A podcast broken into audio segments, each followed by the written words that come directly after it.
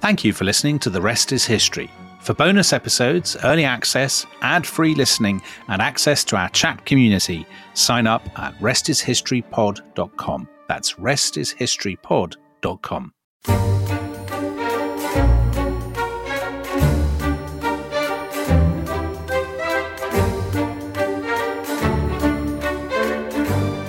We still talk about the British conquering India, but that phrase disguises a more sinister reality. It wasn't the British government that seized India at the end of the 18th century, but a dangerously unregulated private company headquartered in one small office 5 windows wide in London and managed in India by an unstable sociopath. The East India Company was a model of corporate efficiency. 100 years into its history, it had only 35 permanent employees in its head office. Nevertheless, that skeleton staff executed a corporate coup unparalleled in history. The military conquest, subjugation and plunder of vast tracts of southern Asia. It almost certainly remains the supreme act of corporate violence in world history. The words of the historian William Dalrymple, talking about the East India Company. Tom Holland, William Dalrymple, I believe, is a man you know well. He is a great hero of mine, a wonderful man, and more germanely from the point of view of this podcast, a wonderful historian whose books, The Anarchy, White Mughals, Return of a King, The Last Mughal, anyone interested in Indian or British history, I'm sure will have come across. And if they haven't, then they're very lucky, because they've just been issued in a wonderful bumper pack, the Company Quartet. Willie is with us. Absolutely thrilled to have you. Good morning. I hope he's pleased with your plug. I'm very pleased with my plug. I promised him a massive plug, and I'm more than happy to oblige. It was conditional. My appearance was conditional on a massive plug. Willie, was that a big enough plug? It was big. Yeah, just but I'm going to give you an even. If you want to carry on plugging, I won't stop. Well, no, I've got an additional plug because. Oh, well, go for it. You are being recorded here on Zoom because your phone cannot cope with. You've deleted the app because you've got so many photographs on it, and the reason you've got so many photographs on it is obviously you're a great photographer. And one other plug. Willie's exhibition of photographs, The Traveller's Eye, is open at the Grosvenor Gallery in London at the moment. So, Willie, I feel I've paid my dues. You have plugged so hard. There must be a but coming now. There's a massive but. Now you have to answer a load of questions. There's a massive but, because like a... Can I just go now? While the going's good? Like a British merchant eyeing up the riches of the East. I have paid my dues, and now I want to extort from you. I want to extort your knowledge of the East India Company, which is the subject of our podcast episode today. As you say, I mean, it is a stunning story. It's so peculiar. I mean, a private company basically taking over the richest, most venerable land in the world. I mean, it's absolutely weird when you think about it. You've written about it for 20 years. Do you still find it odd when you contemplate it? I find it even odder, actually, at the end of 20 years than I did at the beginning, because like all historians of the East India Company, you still have that Victorian shadow lurking somewhere in your mind that sees this as something done by the British. And it has this nationalist feeling to this story, because so much of what has been written up until the modern times sees it as a national story, the story of the British conquest of India. And the fact that it was a bunch of merchants, and a bunch of very corrupt merchants who were recognised at the time as quite spectacularly corrupt and badly mannered and sort of an embarrassment to the nation. And it's extraordinary and rather encouraging to see how much the newspapers of the time excoriate the returned nabobs up and down the land. Local newspapers, whether in Shropshire or Yorkshire or Cornwall or East Anglia. And I've had great fun getting them all out and reading them. All unite in horror at these sort of... And partly it's a snobbery. Partly it's very much the same set of English prejudices that were directed against merchant bankers and hedge fund managers of the sort who would crash their Porsches into expensive city restaurants. And there's a feeling that these guys have got ill-gotten wealth, that they haven't worked for it, that they haven't been educated, they don't know how to behave. And there's all that set of prejudices. But there's also, and perhaps surprisingly, some real indignation at what they were doing to India. And it's not just at the top end. It's not just Horace Walpole sitting in Twickenham, harrumping into his diary. You get it, you know, up and down the land, the protests against particularly Clive and the Bengal famine, and plays are put on in the Haymarket where Clive is satirized as Lord Vulture.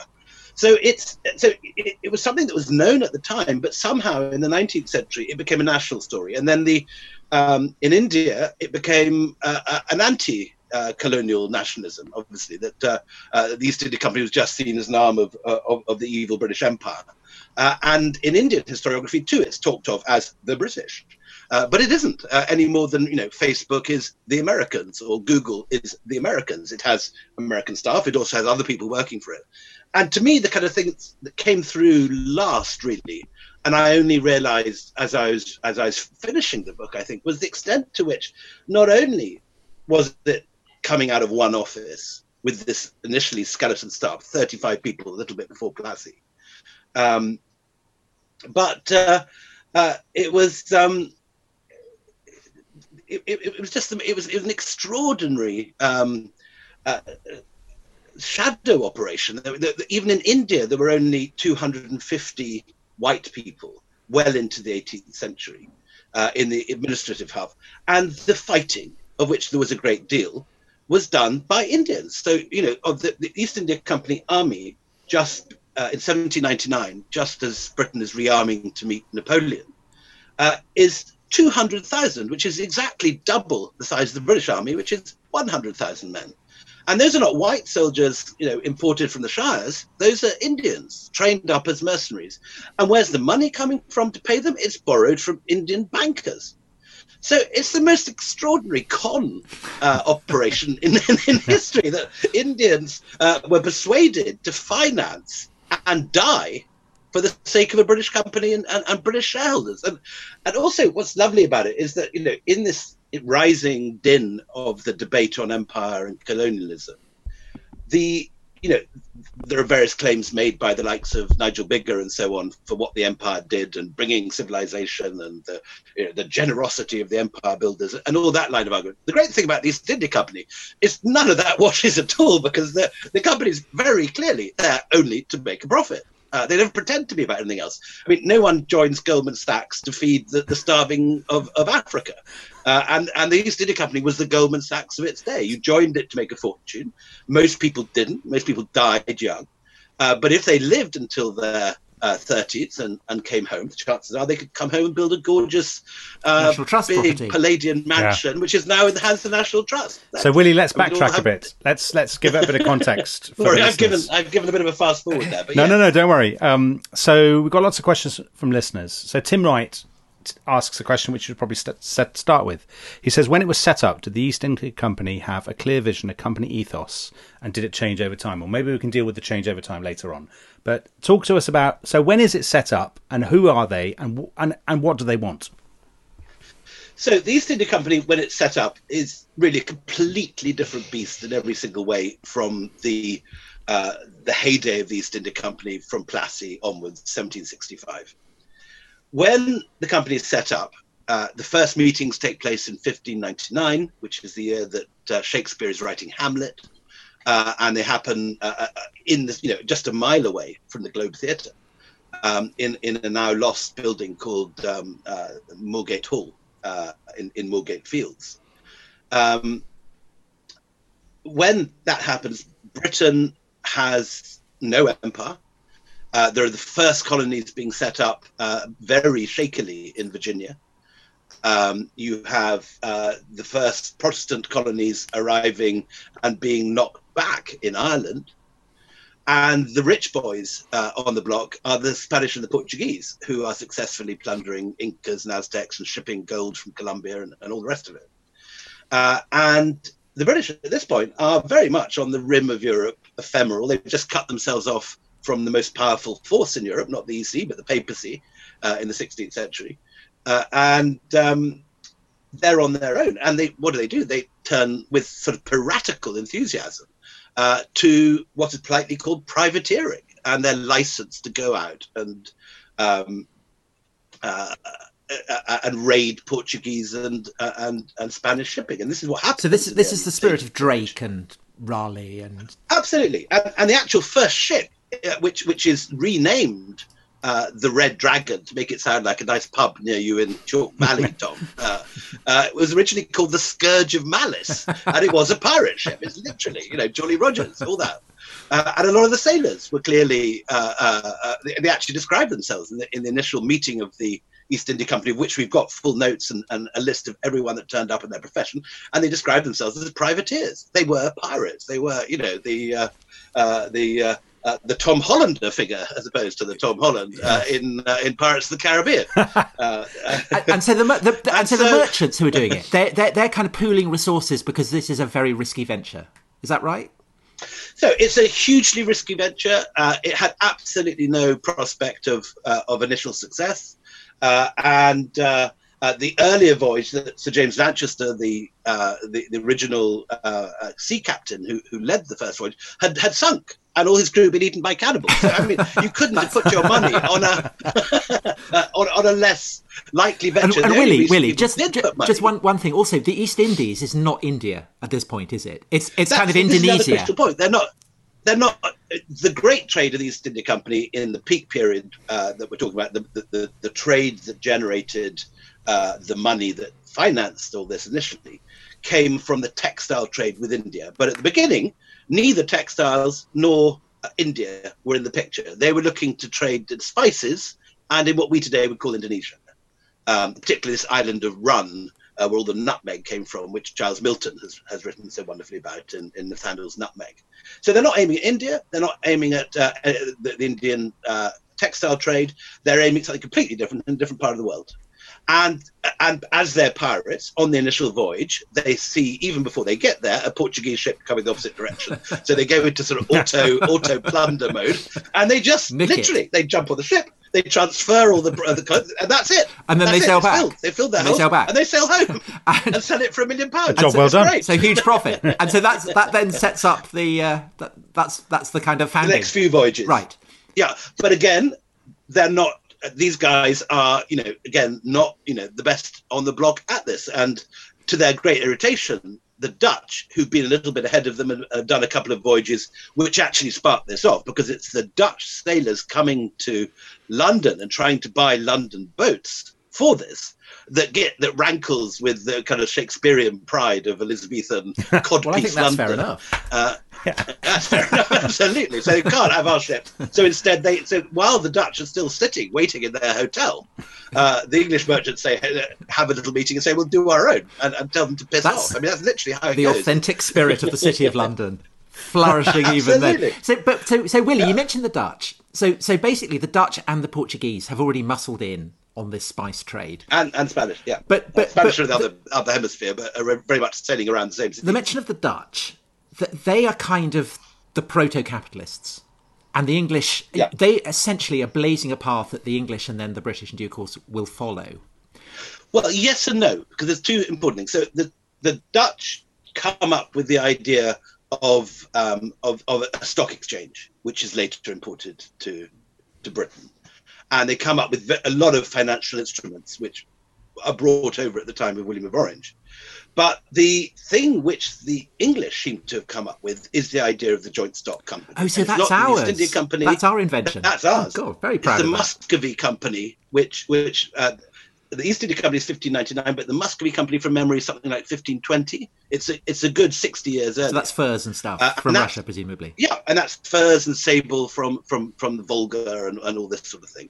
And then even that gets kind of diverted eastwards because... due to various wars, a lot of the Muscovy merchants come back through Persia, and that again sort of extends the Elizabethan eye eastwards. Willie, do they start to? What point? So India's not in the picture at this point, really. Not at all. So at what point does India specifically enter the picture? So it's rather like imagine a startup today, and its initial offering. Is to do one thing in one place, let's say do a podcast for historians, for example. That's a very good, well-chosen example. Let's say, just for the sake of argument, the podcast is a complete failure and no one listens. This is a very badly chosen example. Then they decided instead to do videos on science fiction, and that's rather what happens to the East India Company. Right. They move from doing they tried to get the spices from Indonesia, but the Dutch are just richer. They got bigger ships. They got better finance. They've got much better finance. That's ultimately the thing, and. And various wars, the famous Amboyna massacre and all this sort of thing goes on in the 1630s, 40s and 50s. And eventually the English basically bail. And there's already been a few exploratory voyages that have reached Surat, the Mughal port on the coast of Gujarat, and also to Thatta, which was the often forgotten Mughal port at the base of the Indus. And that's what they begin to focus. So they kind of relaunch in the 1640s. No longer about Indonesia, no longer about spices. It's now about textiles and India. And then there's one final change is that they basically migrate the bulk of their energy from the west coast of India, where the Mughals were largely exporting and looking westwards, right round to the Hooghly, and they found Calcutta. And Calcutta, bizarrely, because it's damp, boggy, disease-ridden, and thoroughly unpromising in every human way, nonetheless proves to be the big money spinner, because that's where the best textiles are being produced. And by about 1700, India, astonishingly, is producing 40% of the world's GDP at a time when the British are on about it's not Britain, it's England specifically, it's on about 6%. So Willie, and so there's this huge imbalance of power in that the Mughals are the richest. It's a unified state with 1 million men under arms, very tightly and rigidly organized, very, very unpleasant punishments for those who break the rules. And the Elizabethans come in initially as sort of, stumbling economic migrants, pleading to do business in this very, very rich country. And so often we think of, we think of the Mughals as these sort of effete guys dropping mangoes into their mouths and playing with white pigeons and generally cavorting with dancing girls. But all that is built on a very strong manufacturing base, which is not part of the usual movie picture of the Mughals. There is a massive proto-industrial machine going in, particularly in Bengal, where there's 1 million weavers making the greatest textiles in the world. And those textiles are from a whole variety of different sorts. There are very fancy transparent silks and really gorgeous embroideries that you see up in a lot of National Trust houses as bedspreads and hangings. But the real bread and butter of the trade is the cheapest, best quality cotton in the world, that's produced in large blocks called piece goods. And these are just shoved straight onto East India Company boats. The problem is there's a lot of competition, but the good thing is none of the competition is really coming from India. The Indians do a bit of local trade across the Bay of Bengal and so on, a little bit across to the Gulf, but the large-scale export trade always remains in European hands from the beginning of this whole manufacturing boom. Willie, a question I have always had, and you were the person to answer it. The English, as you say, are, basically they're the kind of barbarians who great imperial courts have always attracted. India has always been this incredibly rich civilization. Barbarians, usually from the steppes, coming down through Khyber Pass or whatever, they've endlessly invaded. Sure. So in the that Vikings sense, coming to the Varangian Guard and Constantinople and all that. So the English, in that sense, are just they're barbarians coming to the court of a great king. But as you say, the Mughal Empire is also a great economic power, and it produces everything that it needs. So what are the English using to buy these textiles? Well, this is exactly the issue, because despite a lot of very optimistic attempts to sell the Bengalis tweed, for example. Surely not the obvious. Suit. Yeah. Just what you need, a three-piece suit. And then they have a second round. They try selling the tweed as horse blankets. And even that doesn't go down very well. So at the end of the day, the answer is nothing. They don't want anything from England. They're quite happy to have the occasional sort of Elizabethan coach or something given as a present, or trumpets, for example. They rather like sort of Purcell-style trumpet voluntaries and all that. And as a guy called Robert Truly defects, is, well, I think the first defector from the East India Company, who goes over to Mughal service as a trumpeter. But in terms of proper economic trade, it isn't an exchange of goods, because there is frankly nothing. So how are they buying this stuff? Just with silver coin, or which incidentally is quite different from the situation in Roman times, when the Romans came to India. There were all sorts of things that the Indians wanted for the Romans, like olive oil and wine and a whole range of goods that they could actually trade in. But that's not the case in the 18th century with the East India Company. So what they do is they just bring gold. And gold flows from Europe into India, gold and silver. Neither of which, funny enough, India has a great deal of in terms of mines and natural resources. India has jewels, has all sorts of good things, but it doesn't have a great deal of gold. Right. Nor does it have a great deal of silver. So the Mughals are very happy to do this. But the English Parliament is not at all happy about this, because very soon it becomes clear that the country is literally draining its reserves of gold and silver for fancy luxuries, which is exactly the complaint that Pliny had in the first century, when he says that all the Roman ladies wanting silks and jewels is draining the Roman treasury. Now, this happens far more in Jacobean England. Okay, so but this is pre-Adam Smith. Yeah. So this kind of mercantilist approach that it's you're either a winner or a loser. but I guess, well, Adam Smith is Adam Smith is very much around and looking at and writing about the company, which he abhors. And it's a very interesting point that Adam Smith, who's often held up by the right as the kind of the last word in economics, thinks the company's monopoly is one of the most shocking abuses of economic power out there. And he is one of the great opponents of company, and wants it to lose its monopoly. So then, Willie, what happens? So at this point, clearly the Mughals have got this fantastic state, manufacturing base, huge army. You know, the scales seem loaded in India's favour, as it were. So, correct. So what happens to change that? And am I right in thinking it's something to do with the Persians? The Persians correct. Fighting the Mughals? It's complete. Exactly. It's a complete wild card, and no one sees it coming. Well, the first thing that happens is internal.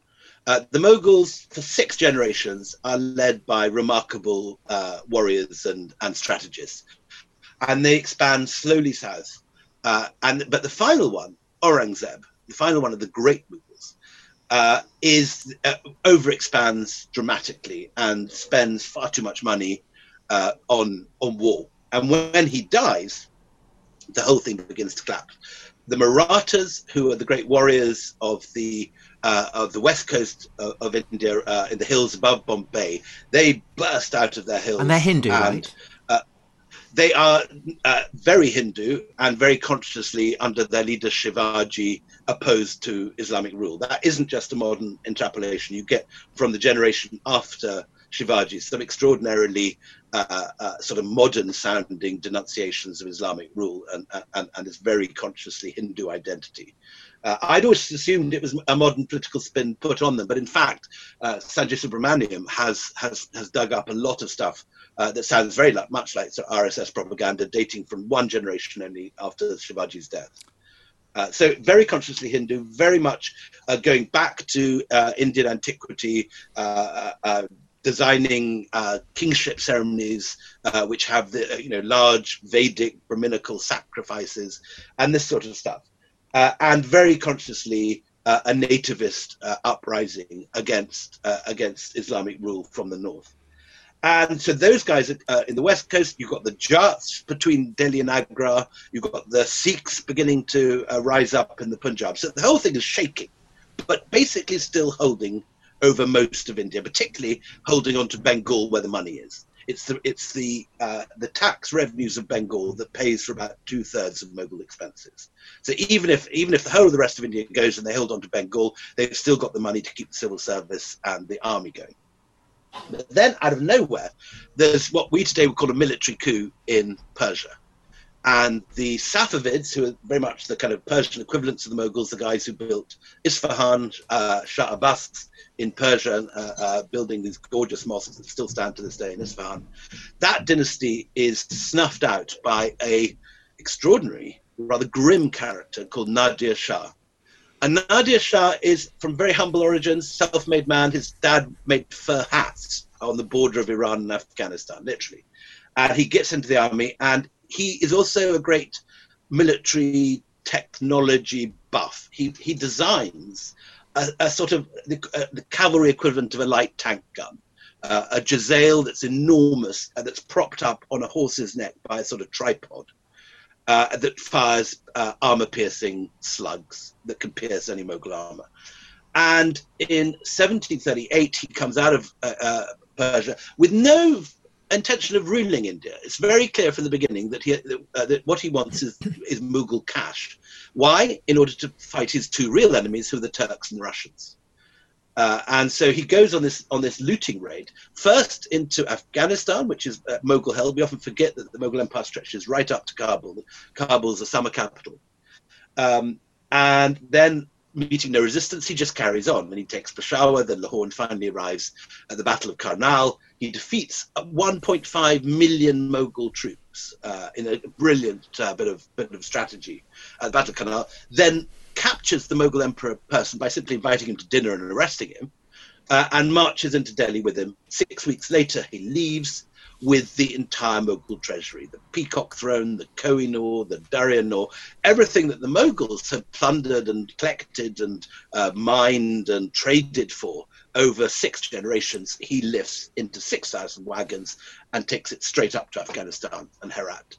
And you could imagine the Mughal Empire like an enormous Baroque mirror that's just thrown out of a third-story window, and it lands on the ground and it smashes into a million tiny glittering fragments. And those tiny glittering fragments are every town in India. So Jodhpur declares its independence, Jaipur, Udaipur, all those gorgeous castles in Rajasthan are built at this time because no one's having to send their taxes to Delhi anymore. Tanjore, Hyderabad. Suddenly, where you had one enormous mega state with a million men under arms, you suddenly have a fragmentary scattering of tiny city-states. And the two forces that emerge at this point to hoover that up are the two East India Companies, the rival English and French. Perfect. Tom, I think we should take a break right now. Yeah. And then we'll come back and we'll have the East India Companies rise to, because we've got the Battle of Plassey and the Battle of Plassey and Clive, so, and Warren Hastings, all that to come. So we're going to have to speed up. We're going to take a break in order to replenish our energy, and then we'll come back very, very quickly and move through all this. Okay, back in a sec.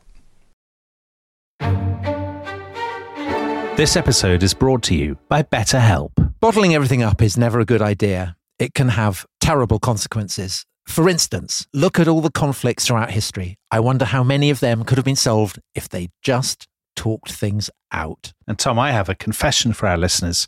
As you know, I've been really struggling with anxiety about the massive series that we've got coming on The Rest is History, all the prep we have to do for that series on the French Revolution, the First World War. I mean, it's all mounting up, isn't it? And when we talked it out, I felt so much better now that I got all those crippling anxieties and insecurities off my chest. If you want to talk, you can always talk to me. But if not, then I highly recommend therapy. It can help you learn positive coping skills and how to set boundaries. Therapy isn't just for those who've experienced major trauma. It empowers you, Dominic, to be the best version of yourself. If you want to give therapy a try, why not check out BetterHelp? It's entirely online, it's convenient and flexible, and it's really easy to get started. You just fill out a brief questionnaire and they'll match you with a licensed therapist. Get it off your chest with BetterHelp. Visit betterhelp.com/restishistory today to get 10% off your first month. That's betterhelp, betterhelp.com/restishistory.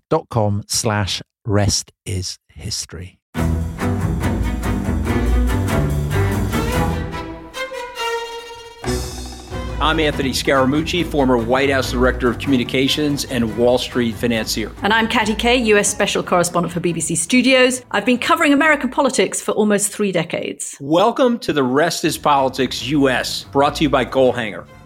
Go on, tell us, were those donations you made, like Obama in 2008, was that idealism? Were you hoping to get something out of these campaigns that would serve your own business interests, for example? So I think this will either make this podcast incredibly successful, Catty, or people will be horrified and they'll shut it off right now because I'm going to be very real with you. The Obama donation, I had gone to law school with President Obama. We were not classmates. I was a few years ahead of him. It was 2007. He was then Senator Obama. I had a check in my breast pocket. I went over to the senator. I said, Senator, you and I didn't really know each other in law school, but I'm about to hand you a big check. Can I lie to my friends and tell them that you and I knew each other in law school? Well, Obama looks at me, had the best smile in American politics since Jack Kennedy. Forever. Yeah. He lights up. He looks at me and says, I'll tell you what, if you double the amount of the check, we'll take it back to Hawaii. Okay. And I looked at him. I said, you're done. I had another check in my pocket. I ripped it up. I doubled the amount of the check. And I'm going to tell you right now, I've been to more White House Christmas parties during the Obama administration than the Trump administration. In this pivotal year for the United States, democracy, and world affairs, Britain's biggest podcast, The Rest is Politics, is launching stateside. Uncovering secrets from inside the Biden and Trump inner circles and how they shape the world's most important economy, but also the global economy, too. New episodes are released every Friday morning. Just search The Rest is Politics US wherever you get your podcasts.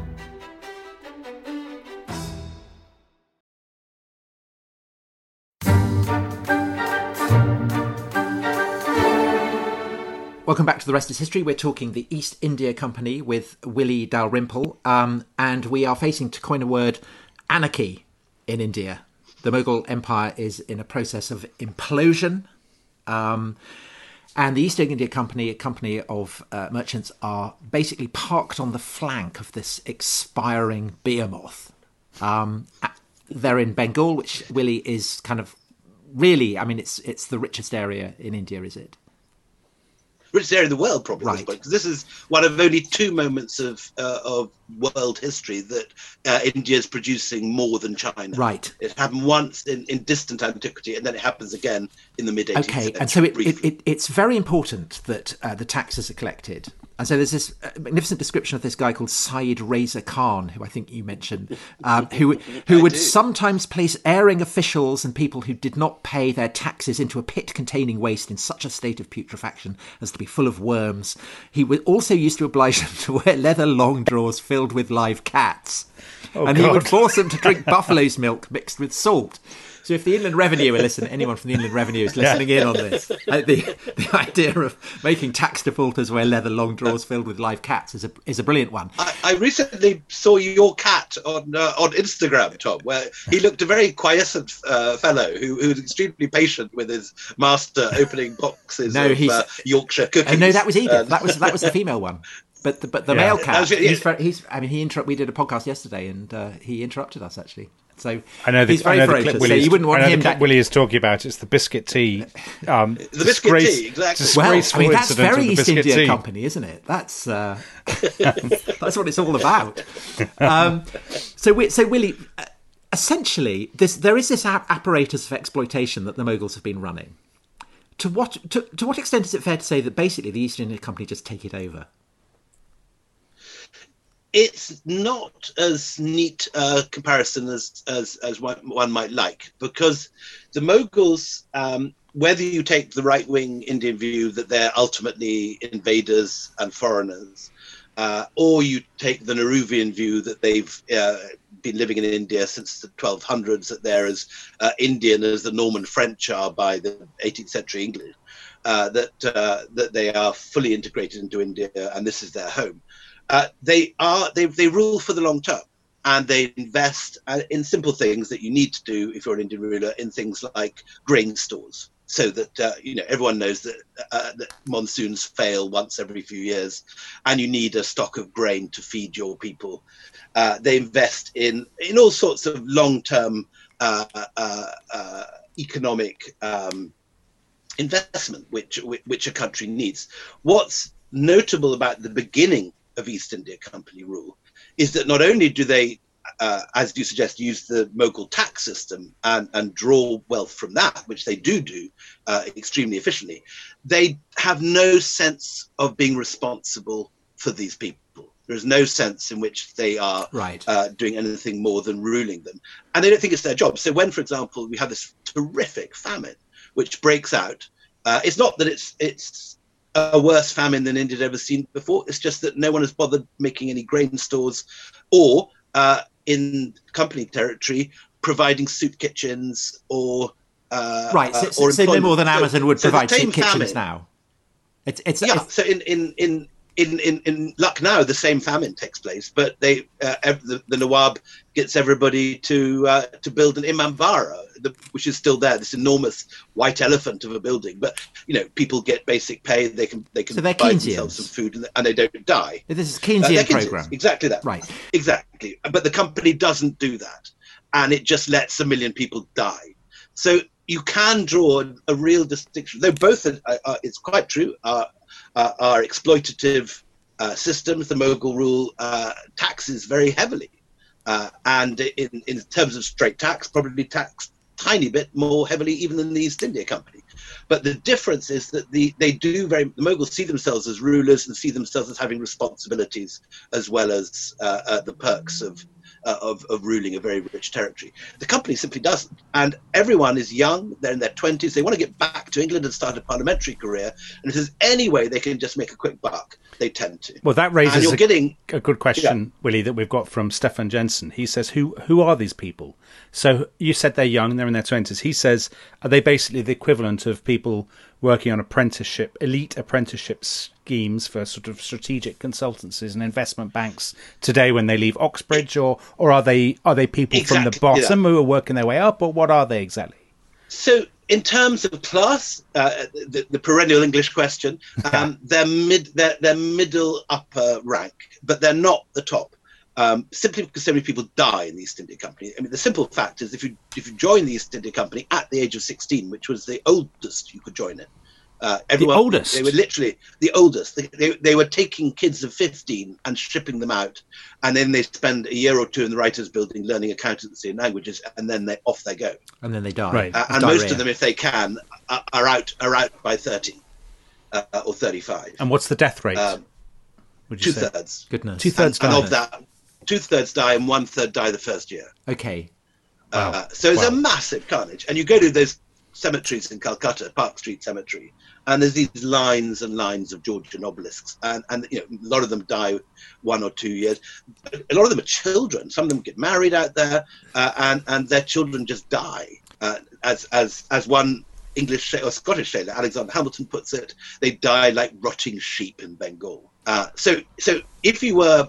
a top, if you were the Duke of Devonshire's son, you wouldn't join the East India Company. However, if you were from the background my family which was provincial Scottish gentry whose income never quite matched their social aspirations, this is absolutely where you send your younger brothers and younger sons in the hope that one of them will live long enough to make some money. And in the case of my wife's family, the Frasers, famously, 6 go out, 1 comes back. So Willie, This attritional rate, it means, as you said at the beginning of the episode, basically that there are very few British people out there, and so when we look at Clive, amazing, who I guess is the archetype of the self-made man who scams and tricks and strong arms his way to a position of incredible wealth, he wins the Battle of Plassey, he essentially conquers Bengal.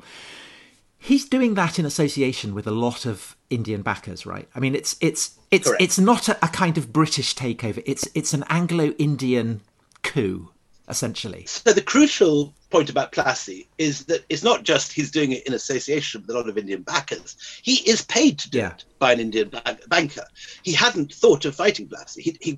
So the story, in a nutshell, is that the Seven-Year War is about to break out, and the East India Company get given a dodgy dossier, an intelligence dossier that turns out to be completely wrong. And some captain has seen a whole load of French ships loading cannon at Port Lorient and heading off, and tells the East India Company it's heading to Bengal. In fact, it's heading to Canada, and that's where the Seven-Year War in the end breaks out, with a lot of sort of, Last of the Mohican stuff of war canoes crossing Lake Huron and all that sort of stuff, and scalping and in top Washington state and all that sort of thing. But because of this, the East India Company goes to the Admiralty and says, we've got a report saying that there's a huge French fleet going to attack Bengal. And so they send out Robert Clive, who has already been out to India once before, made a name for himself as a rubbish accountant, but an incredibly talented, untrained soldier. He's this sort of weird, extraordinary, suicidal man who twice has failed to shoot himself through depression, but who then finds his métier in soldiering against the French. So he's the most lethal accountant in history, in a way. He's the most lethal accountant. I mean, there are many lethal accountants in the annals, but he's definitely the number one badass accountant. And he has this sort of suicidal tendency. He attacks at night in monsoon thunderstorms from the rear. It could so easily, everything he does could so easily go wrong, and yet he has this amazing sense of how far he can push things, how to size up an opponent. When he's attacking, so he comes out to India, finds there's no French fleet, and it's an embarrassing situation. But luckily, the news comes that Calcutta has fallen to the Nawab Siraj ud-Daulah. So he sails his navy fleet of marines up to the Hooghly, and he takes Calcutta back. And he's about to go home. And Willie, this is the Black Hole of Calcutta incident. This is after the Black Hole of Calcutta. So Siraj has captured Calcutta from the British, bunged them in the Black Hole, correct. Or have they, much debated, and then he retreats. Definitely, there was a Black Hole. The question is how many died, and estimates vary widely, whether it's 100 or whether it's just 60 or something, or 40. But however many died, and we'll never actually know the figure, Clive, by chance, because of this dodgy dossier, is on hand with a fleet. And rather than attacking the French, he turns it on Siraj, takes Calcutta, and is about to go home. Job done. And at that point, and this is the crucial point that's often obfuscated in both English and British and Indian accounts of the battle, the Jagat Seth, who is the big banker who's invented a way of getting tax revenue from Bengal to Delhi without marching it out physically. In the old days, you'd take the tax revenue, put it on a line of 100 bullock carts and march it through UP to Delhi. But because Delhi and UP has now given way to anarchy, it's very difficult to get the money through in a physical form. So the Jagat Seth says, no problem, just deliver it to my office in Murshidabad and you can draw it by credit in Delhi and I will take 15%, thank you very much. And because of the anarchy and because of the difficulty of getting finance there physically, the Mughal emperors do this, and 15% of the Bengal tax revenues go to this one banking house. And so Willie turn into... Just finish the story. So they turn into the Rothschilds of India, and it's those guys who write to Clive and say, don't go back to Madras quite yet. Finish the job. March up to Murshidabad, 2 days' march from Calcutta, and kill Siraj ud-Daulah. And I will pay you personally, Robert Clive, £1 million. And I will pay the East India Company a further £1 million. And Clive says, thank you very much. He doesn't ask anyone. He doesn't write to Madras. It's a totally different mission to the one he'd been sent on, but he goes and does it. And once he's in there and Siraj is dead, he marches into the Murshidabad treasury and literally fills first his pockets and then 60 barges with gold, which are then punted downstream to Fort William. When he's asked later by the parliamentary inquiry, why he just felt he could do this, he said, my lords, I was astonished at my own moderation. So Willie. So what's fascinating about this story is that there seems to be a kind of Anglo-Indian synergy. So you've got Clive basically behaving like Nadir Shah. I mean, he's basically doing exactly the same. Yes. Correct. But you have... We know that capitalism is developing in England and Britain, and the East India Company is kind of riding that wave. But clearly you also have capitalism emerging in India. You've got these kind of proto-Bitcoin kind of developing in India. So is it British capitalism that's influencing the way that Indian merchants operate, or is it Indian merchants that are influencing how the British operate, or are they kind of fusing to create this hybrid Anglo-Indian form of capitalism? So what you've got is two groups of bankers speaking the same language to each other.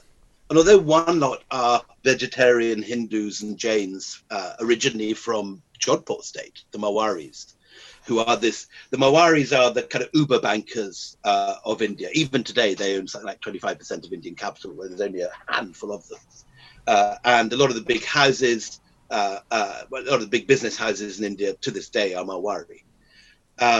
And so the Jagat Sets want business as usual, and they're making a fortune lending money to people like the East India Company, the Dutch East India Company, and the Portuguese, and the Danes, and the French. And Siraj ud-Daulah raiding Calcutta is not just a threat to the East India Company, it's a threat to the Jagat Sets. So they say, we've got to get rid of this complete psychopath, Siraj ud-Daulah, who clearly, incidentally, British propaganda against Siraj ud-Daulah is not just British propaganda against Siraj ud-Daulah. He was clearly a complete psycho. And the Mughal accounts and French accounts and everyone's accounts make this clear. So Jagat Seth pays for the East India Company to use its military force on Indians for the first time. And from that point, not just the Jagat Sets, but other Indian bankers continue to pour their finances to the East India Company. Why? Because the East India Company are businessmen. They understand the conception of interest and repaying on time and the gradations of incremental interest that you must pay if you're late and so on. While if you're lending, say, to a Maratha warlord and you ask for your money back, he's quite likely to hang you up by your heels and beat you to death. And so there's a very clear mutual understanding of mutual interests going on between Indian bankers and the company, and they are, you know, they're the same sort of people talking the same sort of language, and they all make a huge profit together. Willie, I want to ask a question, because you were talking about the 7 Years' War and how this happens in the context of the 7 Years' War, and that raises an excellent question which Michael Priest sent in on Twitter. He says, if the East India Company didn't exist, or if it had been slower to grasp these opportunities, would another European competitor, let's say the French or the Dutch, particularly the French, I guess, since we're in the late 18th century, would not they have moved in and done precisely the same thing? The answer is quite possibly. The Dutch are kind of out of the picture by the time of Plassey. Yeah. They're still around in Indonesia, but they're certainly no longer the great days of the VOC. And as a military force, they don't really exist. But the French very much are around, and they are less efficient business operation than the English East India Company because they're controlled by the court in Versailles, and the court in Versailles doesn't really understand business. But the East India Company is just run by a bunch of merchants who do understand finance, right. Yeah. And profit, and therefore it responds to economic need much more readily than the French East India Company, which is always a political operation. And is it also that Clive can act quickly in a way that maybe a Frenchman would be more frightened because of the court or something? That's maybe not the case, because you get these. I mean, you get these early on. I mean, Clive's first victories in the 1740s, a decade before Plassey, are against these very quick-witted Frenchmen. One of whom is the son of Lord de Lauriston, who sets up the whole French East India Company in the first place, and who creates the whole French banking network.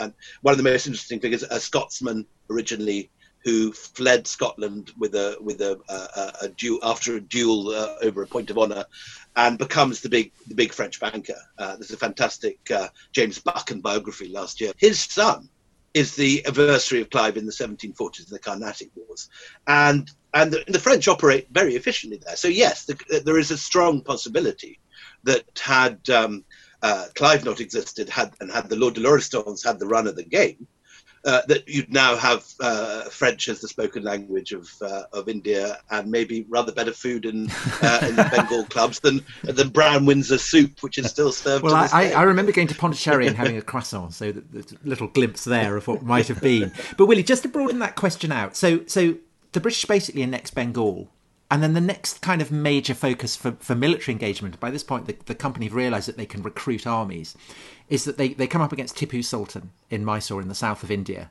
who's a great enthusiast for rockets. Dominic, we were talking about Congreve rockets. Tipu Sultan, who basically invents them. For the Hindus, say, in southern India, who are afflicted by the kind of anarchy, by rival warlords, whatever, what's the difference between the British and Tipu Sultan? They're both monotheists. Does it make any difference to them who the ruler is? So this is, in a sense, one of the great questions that Indians have asked for 50 years, and you get completely different answers depending on which end of the political spectrum you are. For a leftist Nehruvian, Tipu is a son of the soil whose ancestors have been in India for, you know, possibly 700 years or 600 years by this stage, and who is as Indian as anyone else.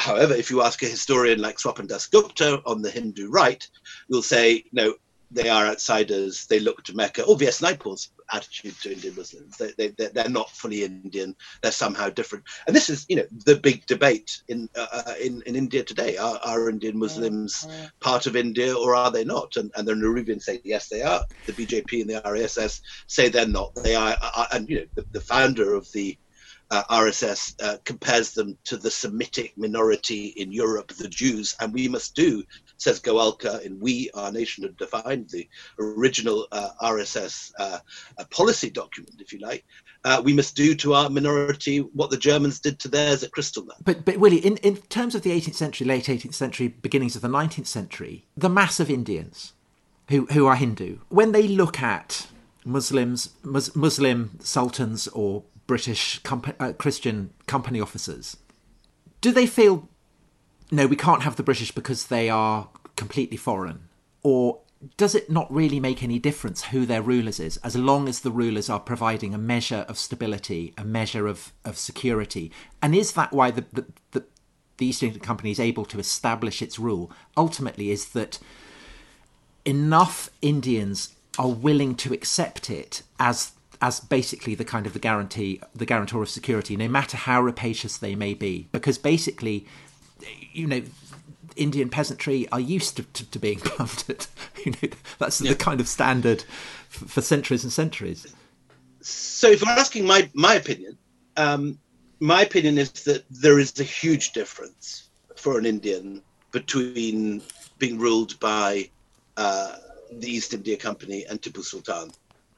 Yes, both a different religion to the Hindus, but Tipu Sultan's culturally become part of India. If you go around Karnataka today, although he has a reputation for having destroyed temples of his enemies outside his kingdoms, all the temples around Mysore have what they call Padshah Lingams, which are given by Tipu Sultan to the great temples of across Mysore and Karnataka and Tamil Nadu. So I don't think it's the same. But is the second part of your question, is it true that people back the company for stability? Unquestionably, yes. And that's particularly the merchant class. The Jagat Sets are not alone. There is a whole a swathe of business India that consistently lends to the company in preference to lending to Tipu or the Marathas. Even though the Marathas are the same religion and the same, and the Marathas, for example, you know, burst through Bengal in the 1740s and do a lot of looting and plundering of what they regard as Mughal territory, even though the majority of the people there are Hindu. And this is one of the big things that leads to the growth of Calcutta, because Calcutta, which had been a small merchant colony, grows enormously in the 1740s because it has what is still called the Maratha Ditch. It's now a ring road, but it was the ditch dug by the company to protect Calcutta against the Marathas, and the Marathas never attacked Calcutta. So that's also the point at which a lot of the Mawari bankers moved from Rajasthan to Bengal. And on top of this, the company establishes in Calcutta a system a bit like Dubai today, where basically rich people can go tax-free if they invest their wealth in the colony. And so you get this huge hemorrhage of bankers from North India moving to Calcutta to avoid taxes and to be protected by British guns. So although it's a very, in a sense, that explains the difficult thing for us, which we find so hard to understand, how so many Indians could act against what we presume to be Indian national interests by becoming a sepoy or lending money to this rapacious, greedy, aggressive foreign company. People went to it because it protected them. and because they could make money out of it, even though it might mean the destruction of various dynasties and the looting of the unlucky. If you were a rich merchant, you could make your money by joining hands with the company, lending the money, and retire with huge fortunes, which the British assist the merchant classes in stripping from the Mughal aristocracy and giving to the new rising banking and merchant classes. Okay, Willie, we're running out of time a bit. So, tell me what. I don't believe that Ben McIntyre said to you that you wouldn't get a word in edgeways. I mean, that's definitely. And if he did, you've proved him comprehensively wrong, I will say. Shrinking violet. So what goes wrong, right? What goes wrong? The East India Company is there. It's making tons of money. It's got collaborators. You know, life goes on in India. If you're an East India Company man, all seems rosy. What goes wrong in the mid-19th century? So, two things go wrong. First of all, something goes wrong in the late 18th century. You get such comprehensive asset stripping of Bengal after Plassey and Buxar. Plassey in 1756, Buxar in 1765. These two great company victories, leaving no effective opposition in North India to the company. And at that point, these guys just literally, they strip everything that can move. They start locking weavers up in sort of weaving concentration camps. So that allegedly, according to one source, they start cutting their own thumbs off so that they're useless, can't weave, and can escape this sort of slavery. And when the 1770 famine breaks out, and between 1 and 6 million people die, according to whose accounts you take, probably around 2 million, the company actually goes bankrupt. This company that had seemed too big to fail, which had been sending vast sums of money home, millions are exported during the famine by individual company men who've made profits profiteering. In 1772, between 1770 and 1772, the company goes properly bankrupt. They first go to the Bank of England, which is just set up, and doesn't have enough money to save it. So what happens is that Parliament meets, and you get the same thing as Gordon Brown did for NatWest after the 2008 bank collapses. It turns the East India Company from the ultimate libertarian, free market, economic buccaneer into a sort of public-private partnership. So by 1774, in the Regulating Act, the company is half-owned by the British state, and that's the beginning of state involvement in the company, right, which increases towards the 19th century, so that by the 1830s, the company's not really functioning as a merchant organisation at all. It's become like a governing corporation, rather like the BBC. I love the idea of the BBC conquering India. Running up to radical. It is the last of the corporations. Forcing people to make terrible Radio 4 comedy shows. Well, this is literally the same charter of corporation, which is given to the company, it is still held by the BBC. It's exactly thought. The same mechanism thought. Of state. Amazing thought. Okay. Anyway, gradually into the 19th century, the company becomes less and less about trade and more about government, and then the apple cart is overturned due to the increasing evangelical proselytization of company generals during the great evangelical boom of the 1820s and 1830s, and the Clapham sect and all these happy clappy evangelicals come out to India and start reading the Bible to sepoys on parade who are all good Brahmin vegetarians who do not want to be told about eating the body of Christ. And for this very brief period, and it is a very short period of about 20 years, the company suddenly embraces evangelical Christianity, largely through somebody called Charles Grant, who's a leading evangelical, who becomes the director of the company. And this leads to the massive anti-colonial uprising that we in this country still call the Indian Mutiny, and which in India is known as the First War of Independence. Whatever you call it. Both of which are inaccurate, basically. Yeah, I mean, I call it, in The Last Mughal, which deals with this, I call it the Great Uprising, because it is a mutiny, but it's also joined by large swathes in population in certain places like that now, and then tribal groups and all sorts of people jump aboard. And In 1857, there breaks out the largest anti-colonial revolt to take place anywhere in the world at any point. And hundreds of thousands of people die, and it's a complete bloody mess. A lot of the British population in India is slaughtered at the beginning. A lot of the Indian population of North India is slaughtered in the retribution which follows. And Parliament meets in 1858 and says, enough's enough. Lots of people have been saying, you know, this is a ridiculous way to run your best colony, to hand it over to a bunch of merchants sitting in the city of London. Clearly, it's a... And people have been saying this right very loudly in Parliament. Quick interjection, Willie. At the beginning, you said the British didn't take India, the East India Company did, so it wasn't a British thing. But there you just said this is a ridiculous way to run our best colony. So have attitudes changed then, and people now think India is ours? And the reality has changed, because the company, which was this libertarian free market thing for 200 years, in its last 50 years does become increasingly a government, right, a government agency, and the Governor General is appointed by Parliament. So Lord Wellesley, for example, hates the company and regards it as a bunch of cheesemakers. Never trust a cheesemaker, like Alex Never James. Trust a cheese.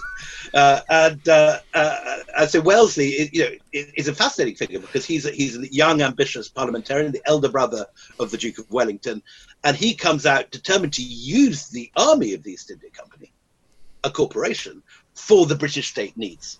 Right. So he uses it to attack French interests in India, even though the directors say, no, we don't want this. We just want a peaceable trade. We want to make a profit. And Wellesley overrules them and bankrupts the company, spends a vast quantity of cash, borrows massively, and also, incidentally, builds massive buildings like the Governor General's house, a palace modelled on Kedleston. It's such an odd story. It's such an extraordinary story. I think we've and then it's nationalised. Yes, 1858, it's nationalised, and it becomes the Raj. But the kind of weird thing is that the Raj, which is so famous, you know, and has occupied Sunday night dramas in Britain, and we all know about Kipling and Solo Claimants, but the Raj only lasts 90 years. Yeah, it doesn't even make a century. Yeah, it started 1858. It's abolished 1947. And we've forgotten that the much longer period is the 250 years when India is run by a private corporation out of one office in London. Well, Willie, thank you so much. You have, I don't think anyone listening to this will have any excuse for not appreciating the astonishing way in which British rule came to India. I mean, it is an amazing story, and you tell it brilliantly. Your four books, The Anarchy, White Mughals, Return of a King, The Last Mughal, The Company Quartet, out now. Do buy them if you haven't read them. Thanks so much. We will be back next week. Can't remember what with, but... something historical. Something probably historical. It's a fair hunch. I think we want Danes. We want Danes and English. Oh, we've had that. We've done that. You're clearly not listening. You're clearly not listening to our audience. Catch up with the backlog, Willie. There's a football tournament going on. All those gags had already been... We're old gags. You had it so readily on your Twitter feed that night, Tom. I'm very disappointed. It's all gone into the podcast. Nothing goes to waste here. Willie, thanks so much. And we will see you all soon. Bye-bye. Bye-bye.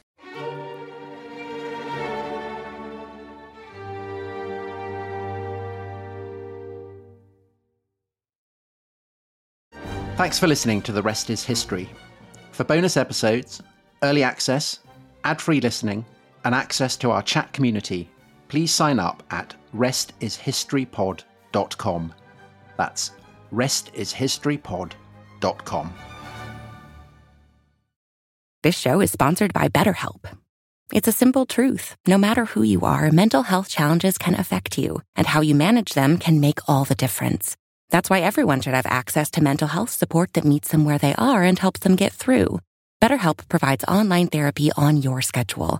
It's flexible, simple to use, and more affordable than in-person therapy. Connect with a licensed therapist selected just for you. Learn more at BetterHelp.com. That's BetterHelp.com.